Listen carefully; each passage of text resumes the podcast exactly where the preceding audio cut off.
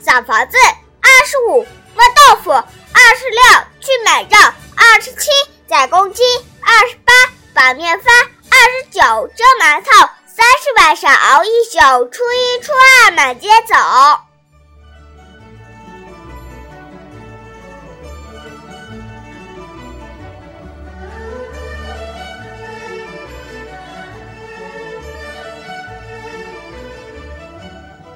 28，把面发。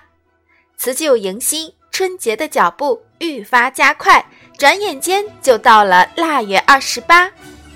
民谣有道：“腊月28，把面发，贴花花。”顾名思义，从今天起，家家户户要开始准备过年的主食，以及贴春联、年画和窗花。因为腊月26、27准备了过年要吃的肉，所以到了28这天就该准备面食了。由于旧时候不能保持面食的新鲜，所以就在28这天发面，准备正月初1到初5的主食。这不仅是28发面习俗之由来，也是旧俗认为初1到初5期间不能动火蒸馒头的缘故。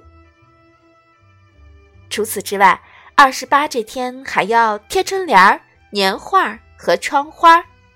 贴春联的习俗源于古代的桃符，意味着驱邪避邪，为新的一年带来祥瑞安康。而窗花和年画则是用夸张的形象将吉祥事物和美好愿望表现得淋漓尽致，不仅烘托了节日的气氛，也给人们带来了美的享受。